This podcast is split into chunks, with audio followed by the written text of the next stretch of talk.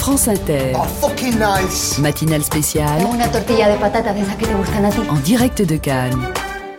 Bonjour Eva Bétan. Bonjour. Votre invité Eva ce matin est un immense réalisateur espagnol. Pedro Almodovar, son film Dolor y Gloria, Douleur et gloire, avec Penelope Cruz et Antonio Banderas, est représenté ce soir. Almodovar le dit parfois, et c'est vrai, ses films avec des femmes sont plutôt joyeux, ses films d'hommes plus mélancoliques. Celui-ci est un film d'homme, d'un homme qui lui ressemble, un, un film dans lequel il trouve une manière limpide de montrer que l'attirance pour un homme est si naturelle qu'elle naît avant qu'on puisse la nommer, dans lequel il célèbre sa mère, dans lequel il dit aussi sa peur avec le temps qui passe de ne plus être capable de tourner, car oui, même les bad boys vieillissent. Almodovar va avoir 70 ans. Est-ce cela qui l'amène à faire ce film qui ressemble au bilan d'une vie? C'est comme cela que commence la conversation.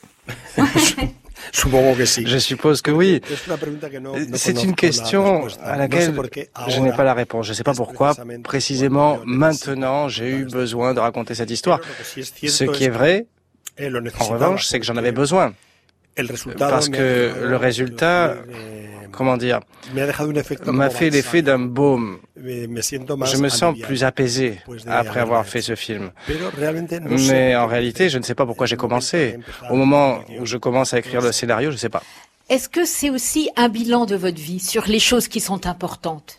Mm, sí, Oui. eh, pero es en ese sentido es un poco balance, pero Dans no ce sens-là, oui, c'est un peu un bilan, en- mais en pas un bilan dans le sens, il y a certaines choses que j'ai bien faites et d'autres que j'ai mal faites. C'est plutôt tout au plus la reconnaissance du fait que ma vie a été ce qu'elle a été. Que, Je n'ai pas non plus ni des regrets, ni le sentiment que ça aurait pu être autrement. Je veux dire, c'est impossible de tout faire bien. Mais moi, même si j'ai reçu une éducation religieuse basée sur la culpabilité, je n'ai pas la sensation de vouloir régler des problèmes du passé. Chacun aura son regard de spectateur avec votre film, parce que finalement, il dialogue personnellement avec chacun. Pour moi, quand je vois votre film, il y a trois choses. Il y a votre mère, il y a le désir et il y a le cinéma. Sí, en efecto. Oui, en effet, les éléments dont vous parlez et le cinéma est presque le cinéma en premier. de fait, je parle du grand écran comme d'une icône liée à ma vie et pour laquelle j'ai encore du respect. Euh, C'est pour moi le seul fétiche véritablement que je conserve encore. Et, et le grand drame du personnage euh, principal, qui se trouve dans un état dépressif, sombre, avec beaucoup de mots, etc., c'est la dépendance au fait du faire du cinéma. Je veux dire, le principal problème qu'il a, c'est qu'il croit que, vu son état physique, il ne pourra plus tourner. Et ça, ça provoque chez lui non pas de la tristesse, mais un immense désespoir et une grande dépression. Vous allez jusqu'à parler d'addiction pour le cinéma? No, no, absolutamente. Ah, absolument. Je reconnais là tous les symptômes d'une addiction parce que cette caractéristique-là du personnage, je l'assume. Euh, Elle m'appartient. En réalité, je ne conçois pas, je ne conçois pas ma vie sans penser qu'il y aura plus tard un nouveau tournage. Pour moi, le cinéma, c'est pas tant une profession qu'une obsession. Et une obsession sans laquelle, en plus, je ne conçois pas comment je pourrais vivre. À un moment donné, le personnage dit « Le cinéma m'a sauvé la vie ». Est-ce que c'est une phrase que vous, vous pourriez dire? Oui, me Comme le personnage principal, je me suis isolé au cours de ces dernières années.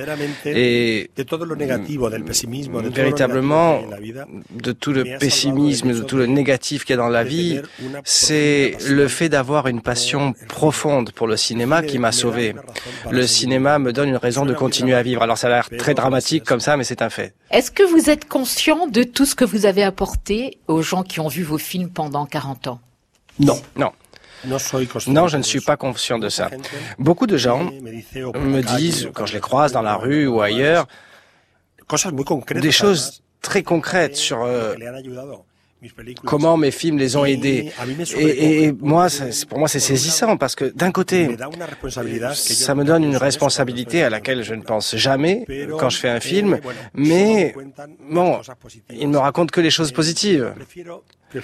Mais je préfère ne pas penser à cette influence parce que je crois que sinon je perdrais une partie de ma liberté. Oui, Pedro Almodovar, une chose intéressante. Dans les films des années 80, quand vous parliez d'homosexualité, ça semblait assez extraordinaire. Et aujourd'hui, dans ce film, deux hommes s'embrassent et ce n'est pas un événement. Est-ce que vous pensez avoir aidé à changer le, le regard sur l'homosexualité? Bon, je n'ai pas cette prétention de croire que j'ai aidé à ce que le monde change par rapport à l'admission et à la liberté euh, sur un sujet comme la sexualité qui est si important. Mais avec le peu de pouvoir que j'ai en tant que réalisateur, je dois dire que oui, j'ai essayé de faire en sorte que cette situation se normalise et gagne en visibilité. Et il reste encore, il reste encore beaucoup de chemin à parcourir par rapport à la sexualité parce que la sexualité humaine est très complexe, très variée, très riche. Et, moi, je suis très heureux que par rapport à l'homosexualité ou à la transsexualité, ce ne soit plus des tabous euh, d'un point de vue social et en Espagne, ils sont abordés dans le cadre du système sanitaire parce que les changements de sexe se font dans le cadre de la sécurité sociale et c'est très important et dans le cadre de la famille. Et ça, c'est un changement gigantesque par rapport aux années 80 où on faisait ça dans l'illégalité, etc. Et sans que les transsexuels n'aient d'autre issue que la prostitution. En Espagne, au moins, ça, ça a beaucoup Il y a des constantes dans vos films. Si on regarde l'histoire à plat, il y a des choses assez extraordinaires. Et pourtant, ça nous semble réel. Et pourtant, on l'accepte. Quel est le défi quand vous faites un film? Quel est le secret pour arriver à toucher les gens avec des histoires qui, quelquefois, peuvent être assez incroyables? Je crois que la clé, c'est que même si les histoires ne sont pas naturalistes, je demande toujours aux acteurs une interprétation très très réaliste, très naturaliste. Et donc, c'est à travers les acteurs que j'obtiens la vraisemblance de ces personnages. Et puis, j'essaie aussi de souligner l'humanité chez chacun d'entre eux. Et en ça, le spectateur s'identifie toujours. Même si parfois le personnage est un psychopathe, comme dans mon film Parle avec elle, j'essaie, dans ce personnage de l'infirmier, de développer tout ce qu'il y a d'humain en lui. Et ça, naturellement, ça le rapproche du public. Pedro Almodovar, vous l'avez dit, vous tenez au grand écran. Or, votre film a été acheté par Netflix, mais à certaines conditions. Oui, bon, ils l'ont acheté. Avant, on vendait nos films pour leur diffusion après la distribution dans les salles de cinéma. Mais aujourd'hui, Netflix est un acheteur supplémentaire et donc on lui a vendu la diffusion du film après qu'il soit projeté sur les écrans en Espagne. C'est-à-dire qu'ils ne participent pas à la production. Ils ont offert beaucoup d'argent à mon frère, qui est le producteur. Mon frère a dû se montrer très fort pour euh, repousser cette proposition, mais parce qu'il voulait l'avoir comme un original. Mais mon frère, qui est le producteur, a dit non, et donc il l'a vendu exclusivement comme on vend à une télévision qui, dans un an ou dans quelques mois, diffusera le film. Non, je suis un défenseur à outrance du cinéma sur grand écran.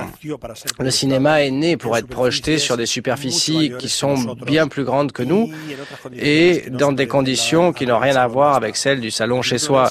C'est-à-dire que l'on doit se sentir anonyme, on doit être assis à côté d'inconnus, dans une salle sombre, parce que c'est que comme cela que l'on peut disparaître dans l'écran.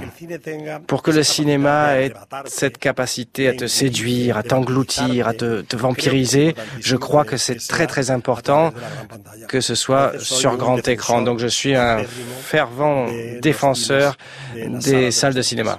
Alors, Pedro Almodovar, je ne sais pas si c'est important ou pas. Vous avez déjà eu des prix à Cannes, mais jamais la Palme d'Or. Est-ce que ça compte pour vous? on peut survivre sans palme d'or. De fait, j'ai survécu jusqu'à présent. Mais je continuerai d'aller à Cannes lorsqu'on m'invitera. Et si un jour je l'obtiens, ce sera merveilleux. Mais ce n'est pas du tout indispensable. Et j'ai déjà obtenu beaucoup de prix. Merci à vous. Quel formidable entretien. Ah ouais, formidable. Merci beaucoup, Eva. On vous retrouve évidemment, Eva, tout à l'heure à 8h20. Merci beaucoup aussi à Miguel Brines pour la traduction Et veuillez noter, amis auditeurs, que Pedro Almodovar sera l'invité d'Antoine de Caunes à 16h tout à l'heure dans Pop Pop Pop.